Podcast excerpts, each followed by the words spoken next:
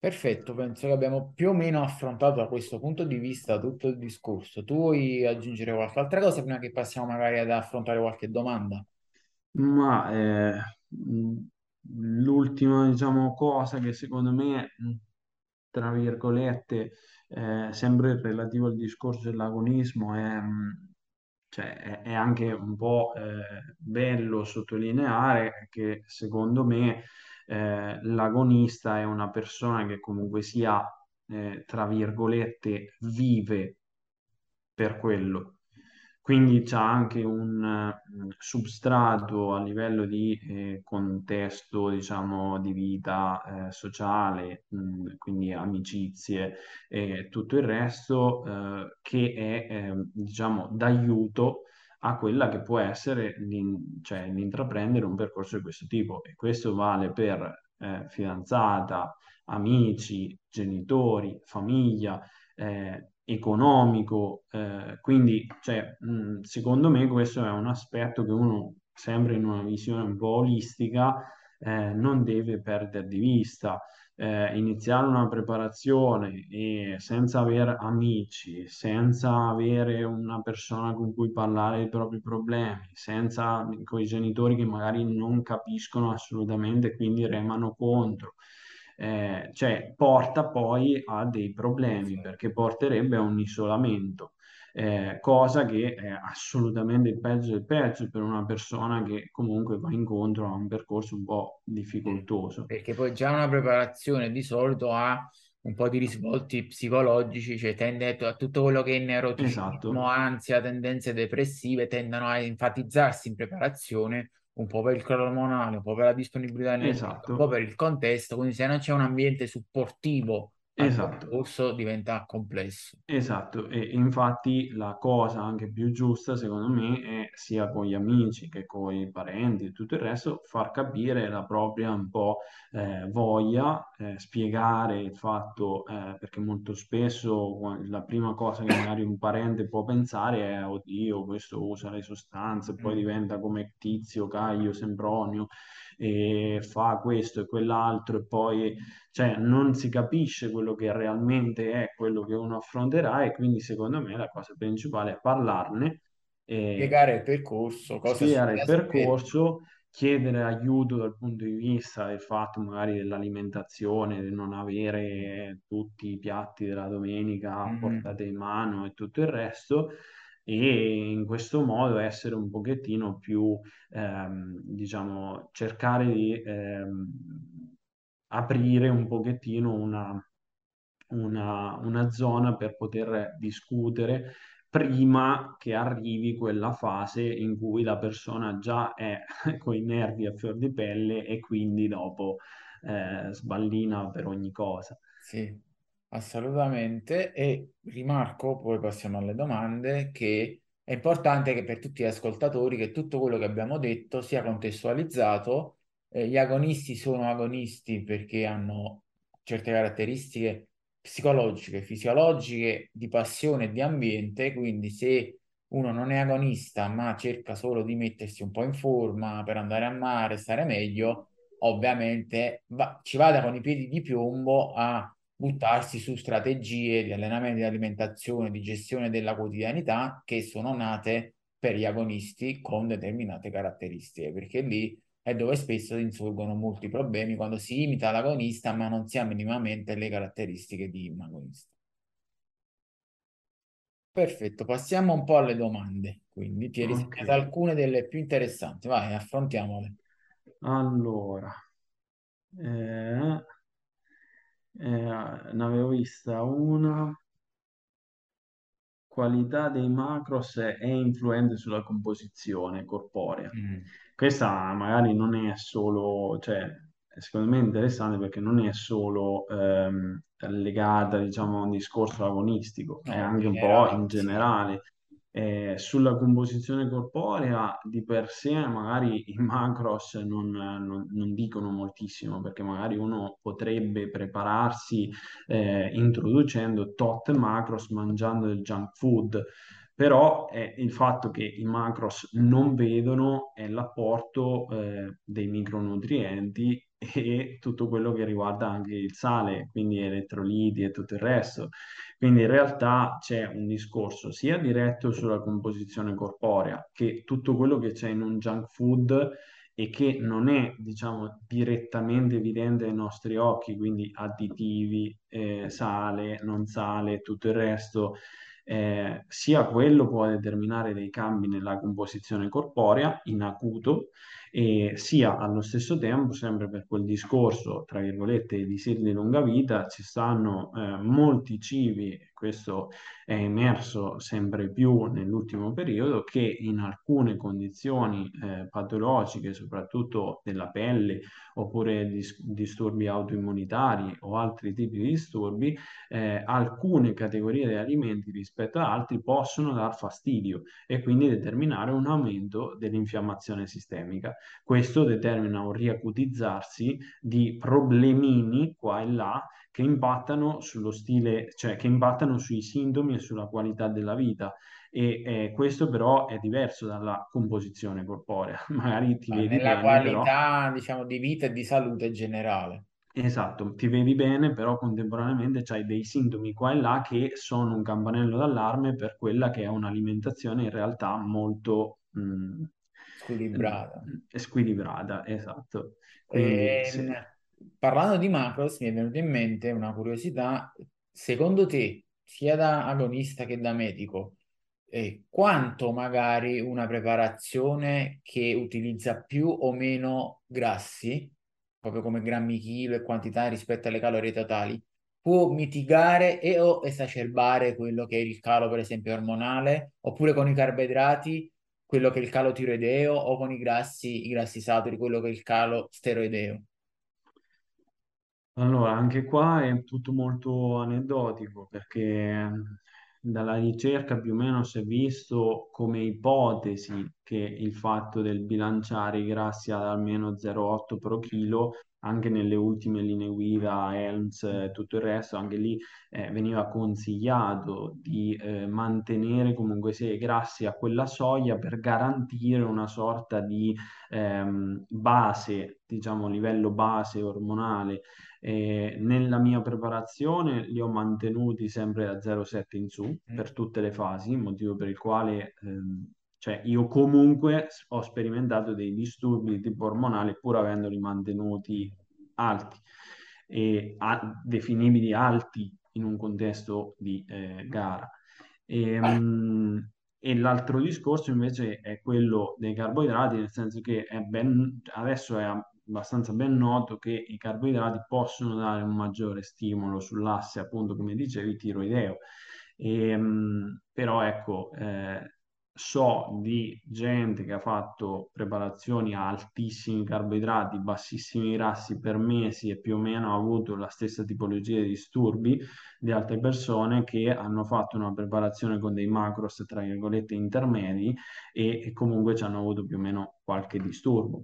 Quindi in realtà mh, è un discorso che secondo me varia molto in relazione a quello che è il preparatore, a quello che è il suo, diciamo, modus operandi e a quello che è in sostanza cioè, mh, la, la fiducia, diciamo, nel preparatore. La scelta del preparatore, anche perché appunto alcuni preparatori effettuano dei refeed eh, grassi, altri effettuano solo refeed carbo, Mm. a- altri fanno un po' e un po' in maniera alternata e questo in relazione anche alla tipologia di allenamento che uno intraprende, motivo per il quale è tutto molto, mh, secondo me, legato al contesto, anche perché non penso che un preparatore faccia un refeed senza averne mai provato uno prima in un contesto di gara. Quindi in genere, anche solo per il discorso su quella che è la composizione corporea, quindi la resa estetica, eh, che in un contesto di gara è quello che più conta, oltre al quadro ormonale, ehm, in genere uno lo prova prima Mm. e in genere quello che mi sentirei in sostanza di dire è adesso che abbiamo un po' di conoscenze sia sul refeed carboidrati sia sul refeed grassi, ovviamente con il proprio preparatore, secondo me è corretto provare per vedere quello che l'atleta percepisce, eh, sia in resa estetica che eventualmente a livello appunto di, ehm, tra virgolette, Qualità eh, della vita e del percorso. Esatto, come percezione anche della giornata o delle giornate successive, perché magari i lipidi possono andare in stock, in genere i carboidrati eh, no. Quindi ehm, da quel punto di vista, eh, secondo me, ehm, è anche lì molto ancora tutto, ehm, cioè Da, da- da scoprire meglio, sì. sì, da, da valutare meglio e secondo me anche cioè, è difficile, diciamo, studiare queste cose e è molto più probabile che invece eh, sia il preparatore che Sì, ha è un'esperienza tale un'aneddotica molto ampia che può che ha un'esperienza tale e magari capisce da quella che è la condizione, dalla struttura corporea della persona, da come eh, gestisce determinati macronutrienti e dai sintomi che, dai sintomi, dai, ehm, dai feedback che riporta, eh, capire magari se è più adatto un percorso di un certo tipo rispetto all'altro, che poi è il motivo per il quale eh, ci si fa seguire. Esatto. Da qui ci colleghiamo a un'altra domanda che era quella per la quale eh, ci sono dei modi per eh, fare una preparazione o anche fuori dall'agonismo per fare un cut bello spinto, bello profondo e limitare, diciamo, il calo ormonale, quindi non finire in ipogonadismo e simile. Secondo te ci possono essere delle strategie o fondamentalmente tutto strettamente legato, genetica a parte, a proprio percentuale di grasso a cui si arriva e disponibilità energetica, quindi bilancio calorico, eccetera. La, la strategia che appunto opterei per un cut eh, lungo, senza però avere un obiettivo esclusivamente appunto di gara agonistico, è quella di un mantenimento ecco, ottimale dei grassi e anche della quota dei carboidrati, ma soprattutto delle proteine perché tanto cioè, è questo che sappiamo su un cut eh, prolungato, cioè noi dobbiamo allenarci, mantenere delle proteine alte e eh, quello che possiamo un po' controvertire a livello ormonale possiamo fare appunto con l'aumento dei grassi e eventualmente facendo magari dei refeed eh, Mm. dei- su base carboidrati. E dico quella che, che secondo me è un'idea eh, che può essere quella di quando almeno non c'è un obiettivo da gara, quindi non c'è una data X obbligatoria da rispettare, alternare spesso 3-5 settimane di restrizione mode- non eccessiva, non piccolissima, però diciamo moderata, a poi due o tre settimane di vera normocalorica in cui si mantiene più o meno la condizione che si è raggiunta, si può prendere un minimo di peso, ma non si va a ingrassare particolarmente, e alternare ciclicamente spesso queste fasi fino al raggiungimento comunque di una condizione soddisfacente, più che magari fare tanti mesi consecutivi con pochi refeed, ma tutti in vera restrizione continuativa. Questo è, questo è più che opportuno, è il motivo per il quale infatti si introducono anche i diet break nel corso di un contesto di cut per una gara. Diet break, bene o male, è quella settimana enormo-calorica che rimette un minimo le cose, insomma, a posto, ma ehm, e appunto, ecco, la fortuna di non avere delle date è che appunto uno se lo può programmare e, l'altra cosa è che un po' si ricollega al discorso che facevamo prima e che secondo me però va sempre un po' bilanciata quella che è l'idea della persona, cioè magari mh, mh, bisogna sempre contestualizzare il fatto che in CAT è difficile che uno guadagni massa muscolare, quindi se una persona comunque ha l'obiettivo di essere più muscoloso possibile, eccetera, più grosso possibile, mettere più massa possibile, va sempre considerato che il CAT è un momento in cui uno è eh, bloccato da quel punto di vista e anzi, paradossalmente, potrebbe essere esposto al rischio di perdere qualcosa più che, eh, cioè, quindi mh, sì, eh, il discorso eh, è corretto del CAT, però ecco, la base è che comunque uno abbia già un livello abbastanza marcato di massa muscolare eh, e eh, l'altra cosa che appunto dicevi tu è più che ottimale in quel contesto, secondo me.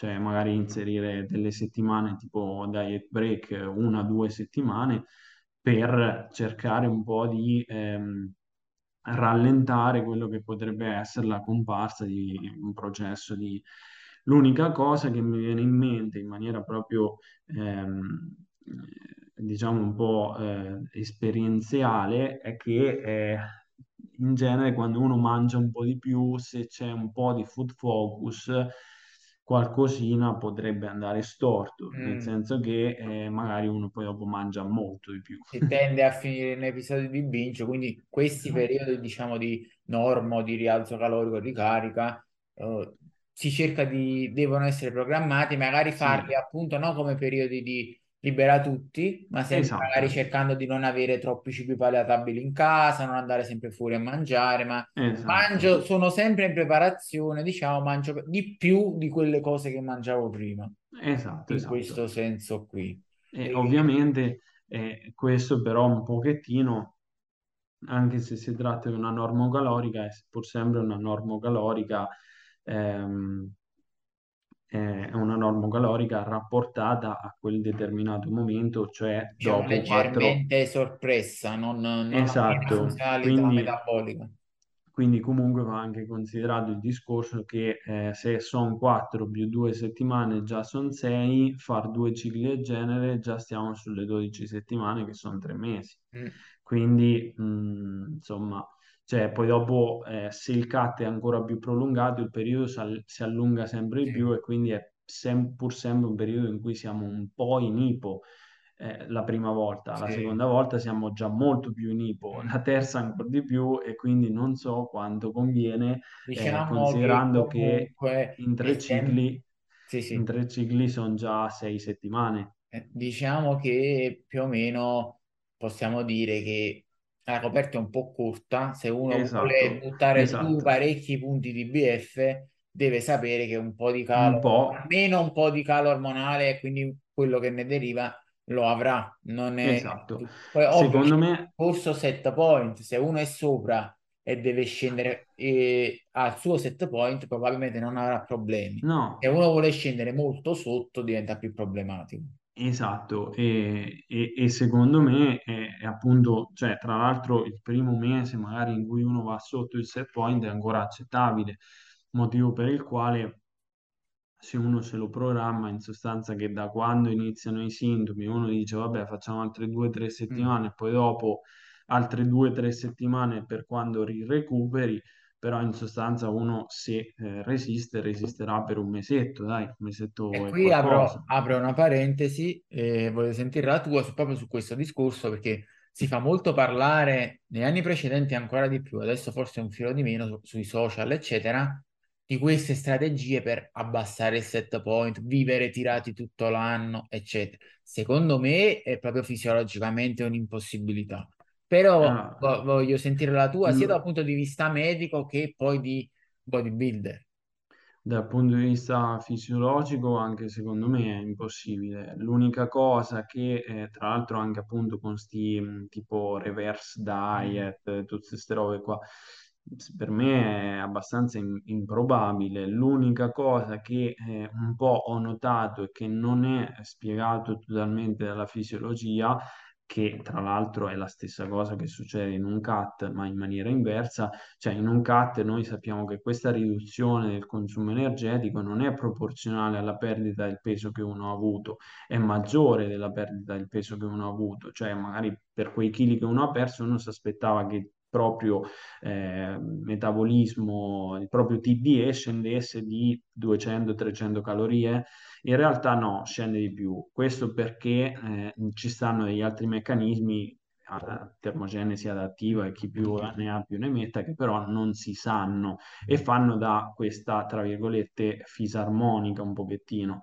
E, mh, secondo me, è quello che dicevamo prima, cioè sul fatto che il- una persona che si allena per molti anni, che faccia dei mini cut e che mh, anno dopo anno sta sempre un po' meglio, per me è più legato all'aumento della massa muscolare in sé complessiva, che però è sempre legato a un discorso Sì. genetico, cioè il potenziale è Anche, un an- potenziale anche genetico. perché noi probabilmente eh, parliamo spesso di percentuale di grasso, ma verosimilmente quello che è regolatorio poi è proprio la quantità assoluta, i, i tot chili di grasso che uno è addosso.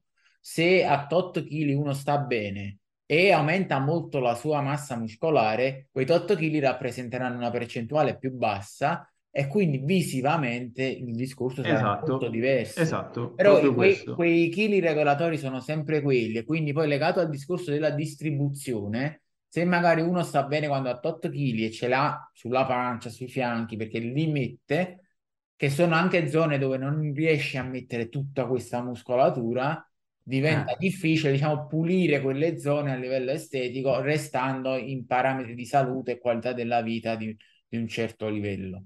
Purtroppo, purtroppo quantomeno in ambito drug free, poi probabilmente a livello farmacologico con alchimie particolari si può fare qualcosina sulla apoptosi degli adipociti e simile, ma in ambito drug free probabilmente è molto difficile.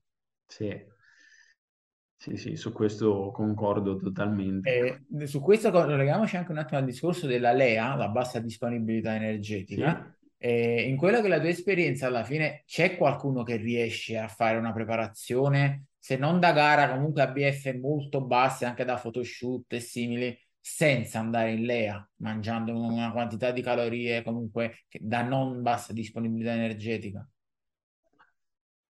Mm, se con l'EA intendi proprio quel rallentamento e tutto il resto, mm, no. Nel senso che comunque la bassa disponibilità energetica è, mm, in genere ce l'hanno tutti, Mm. cioè comunque sia quando uno arriva alla condizione gara, È una eh, condizione sine qua non. Da sì, letteratura, se ricordo bene, il cut-off della LEA è circa 30 kcal per free fat mass, quindi per massa magra. sì che è un po' difficile pure come calcolo, perché tanto, cioè, in genere è a livello più visivo che poi dopo uno si monitora nel corso del CAT e mm, Però motivo orientativamente, per esempio, una persona che gareggia a 70 kg vorrebbe dire arrivare praticamente sul palco almeno a 2002-2003 calorie e probabilmente sono pochi che ci arrivano così. Eh, allora, eh, sì, pochini, forse come media, come media settimanale qualcuno c'è, Mm. però pochi. Ehm, E, in genere comunque uno passa attraverso dei giorni low e i giorni low comunque sia sono anche 1600, 1700, motivo per il quale comunque secondo me la disponibilità energetica intesa come eh, c'ho poca energia e lo percepisco perché metto dentro poca energia e è una cosa immediata, indipendente dalla crollo ormonale. Ehm, è, è un po' quello che dicevamo prima, quando uno le riaumenta le, le- le calorie, cioè lo percepisci subito che hai più energie, però non... E più o meno è la stessa cosa quando ce n'hai molto poche, ossia tu te ne accorgi, sei molto letargico, molto rallentato, anche proprio nell'elopio uno è rallentato, e, però eh, bene o male sai che eh, devi farlo e quindi lo fai. Però ecco, mh, in genere persone che stanno bene, ma proprio bene, quando stanno in condizione da palco, insomma, è difficile. Ok, sì, questo in generale per eh, comunque cercare di dare una visione più realistica possibile a chi ascolta di cosa significa sì, poi sì, eh, avere certe condizioni. sì, Eh, sì, sì, anche perché poi i sistemi regolatori sono tanti. Infatti, quando uno esce da un bulk, tollera anche introiti calorici molto bassi, senza avere poche energie, stando bene.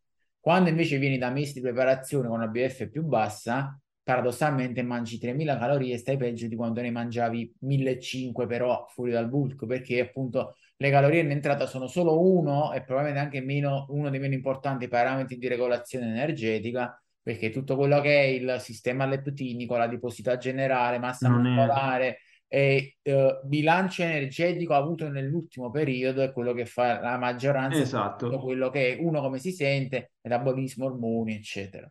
Esatto, esatto. Infatti è proprio, è proprio così.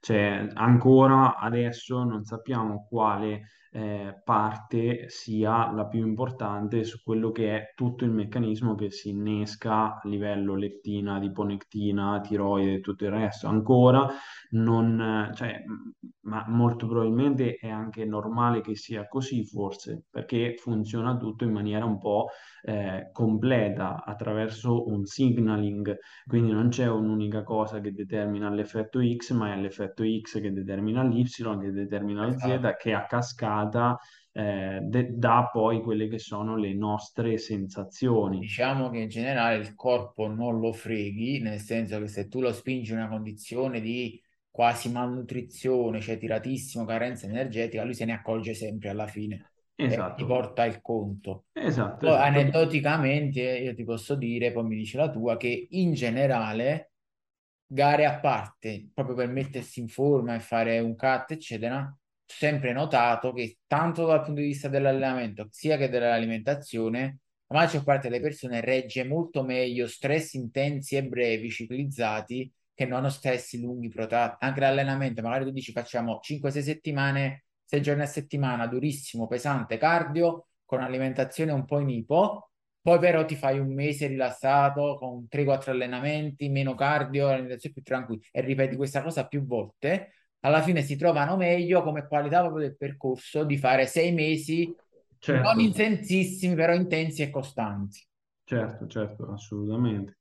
Motivo per il quale infatti, cioè, comunque preparare una gara è comunque un, un impegno, dai.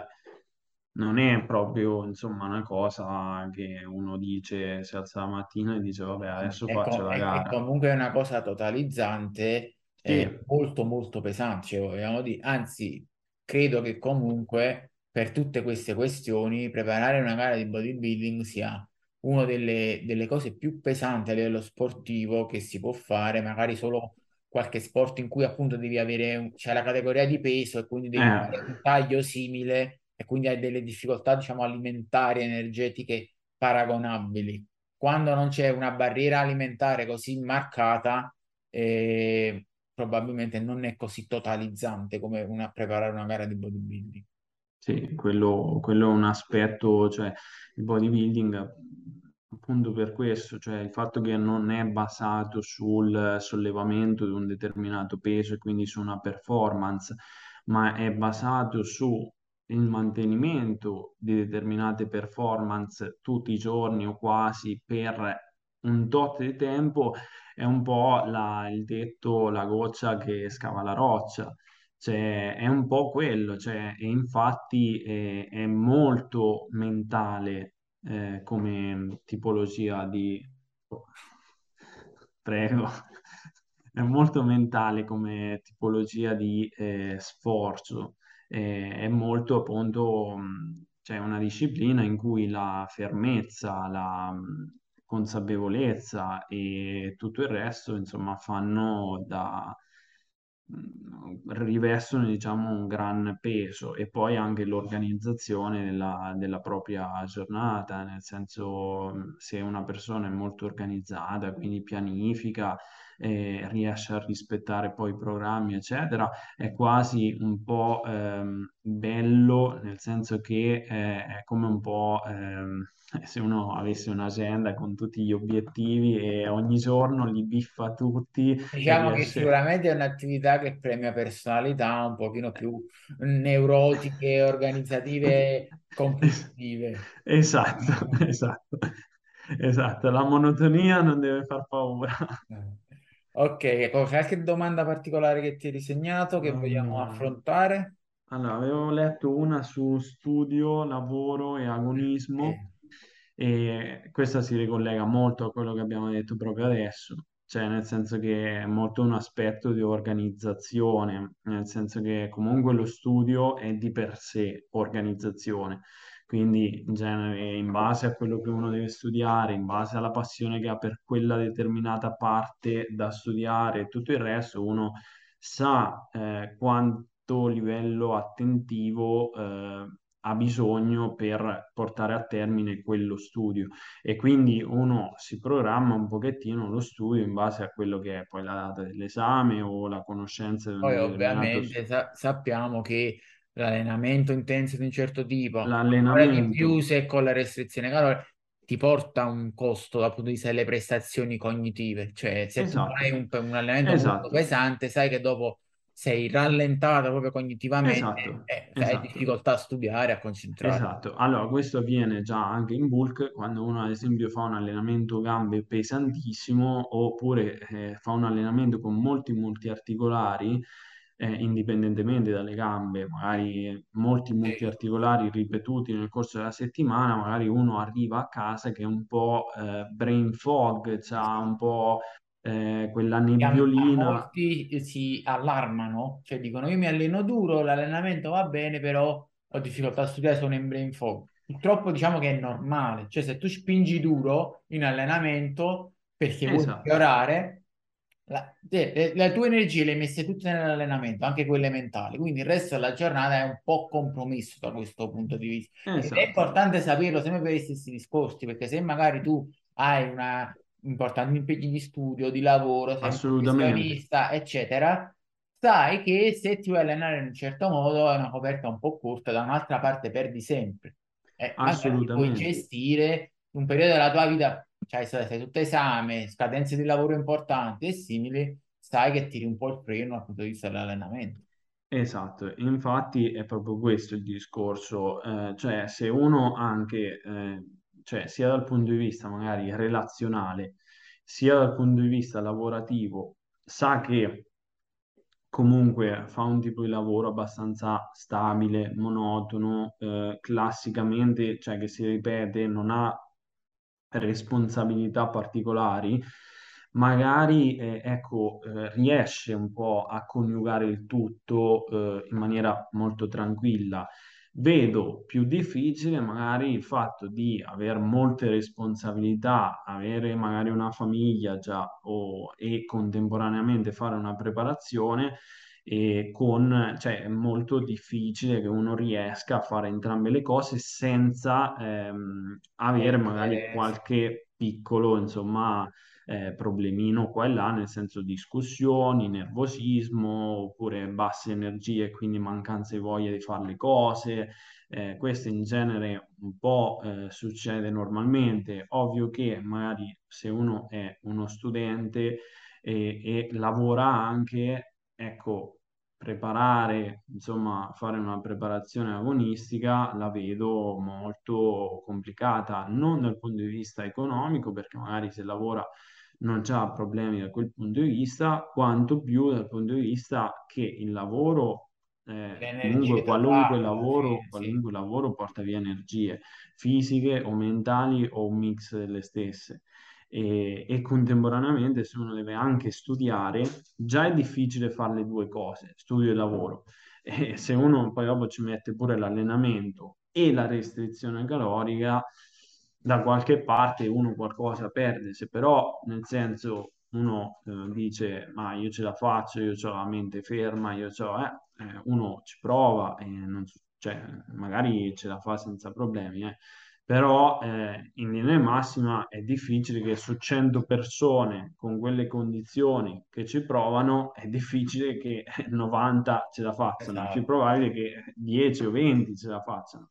Poi certo c'è il discorso di ottimizzazione del tutto, nel senso che Certo, magari cerchi di impostarti un allenamento che non abusa di multiarticolari, magari a certo, 500, eccetera, parco certo, esercizi che ti dà uno stress mentale minore per certo. far combaciare il tutto. come anche il discorso preparazione pasti, spesa e tutto il resto. Quelle sono cosine che eh, viste in maniera singola non rappresentano granché, cioè uno dice vabbè devi andare a fare la spesa che vuoi che sia, oppure devi prepararti i pasti che vuoi che sia.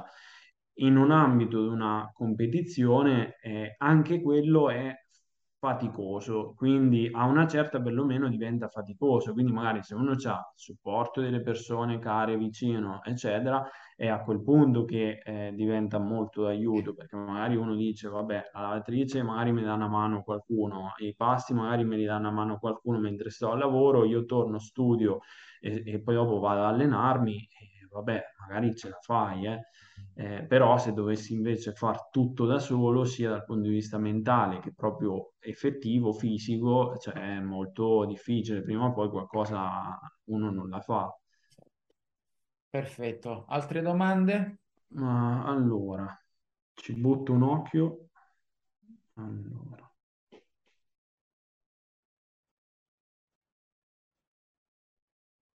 Ah.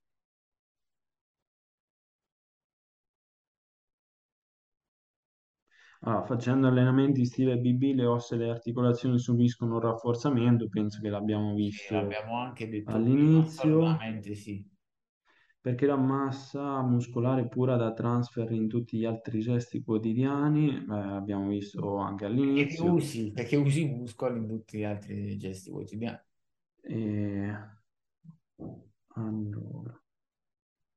Meglio investire due anni di bulk eh, per raggiungere una buona parte del proprio potenziale o, e non vedo la parte successiva, ma immagino o alternare cut, Alternare mini cut, eh, eccetera. eh, l'abbiamo visto insomma adesso, cioè dipende dalla condizione di partenza della persona. Cioè, secondo me, se uno insomma parte da zero, per me è sicuramente meglio investire in bulk, però Devi comunque dipende creare quel, di esprimere la maggior parte del tuo potenziale muscolare e, ovvio che e ci vuole tempo all'inizio, soprattutto se parti da zero.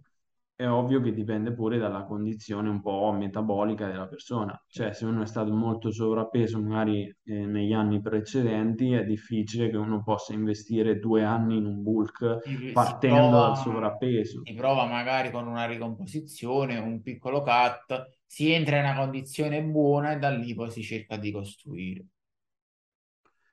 Ok, Vabbè, penso che abbiamo affrontato più o meno sì, tutto, dai, domande più principali. Eh, ti chiedo solamente se, visto che siamo in chiusura, vuoi lasciare un messaggio finale agli ascoltatori particolari e siamo esauriti. Ma dai, messaggio, messaggio finale penso che dai, la, la cosa, la cosa cioè, che mi sento un po' di dire è che eh, alla fine noi pensiamo sempre mm, cioè, alla, alla salute, alla ricerca del qualcosa in più, eh, ci fissiamo che non andiamo bene, abbiamo un po' tutti un po' di dismorfismo corporeo tutte le volte che ci svegliamo, eccetera. Però secondo me la cosa più bella, vera, è quando uno riesce a apprezzare quello che fa, nel senso che nel momento in cui uno va in palestra, si allena, esce dalla palestra che è quasi rinnovato sia mentalmente che È fisicamente, contento, sì, è contento. Ecco, secondo me uno dovrebbe un attimo di più eh, gioire, avere un po' più gratitudine per quello che ci è concesso, ossia la possibilità di allenarci e di poter appunto migliorare quelli che sono degli aspetti dello stile di vita che eh, portano mille, mila benefici sul lungo termine. Secondo me questa è una roba molto importante che diamo per scontata. Pensiamo sempre al di più, alla particolarità, all'integratore, alla pillola magica, alla cosa che dobbiamo fare domani, eccetera, e non ci focalizziamo mai su quello che abbiamo fatto oggi, su quello che ho fatto adesso, su quello che sto facendo. Assolutamente, concordo completamente. Aggiungo che soprattutto in quest'era social noi tendiamo a vedere solo chi, tra virgolette, ha di più, più fisico, più genetica, più coppe, più vittorie, eccetera, e tendiamo a sminuire quello che abbiamo noi, dimenticandoci che solitamente, probabilmente il 99% di chi sta ascoltando adesso, che si allena, è appassionato, fa la dieta, cura lo stile di vita, è più in salute e più in forma del 99% della popolazione mondiale e quindi dovrebbe, diciamo, apprezzare, essere grato e essere grato anche, anche a se stesso per il lavoro che ha fatto e fa quotidianamente per stare in questa condizione. Esatto. Perfetto, direi. Perfetto. Grazie a tutti per essere stati con noi, grazie a Lorenzo per la disponibilità Grazie a voi. e alla prossima.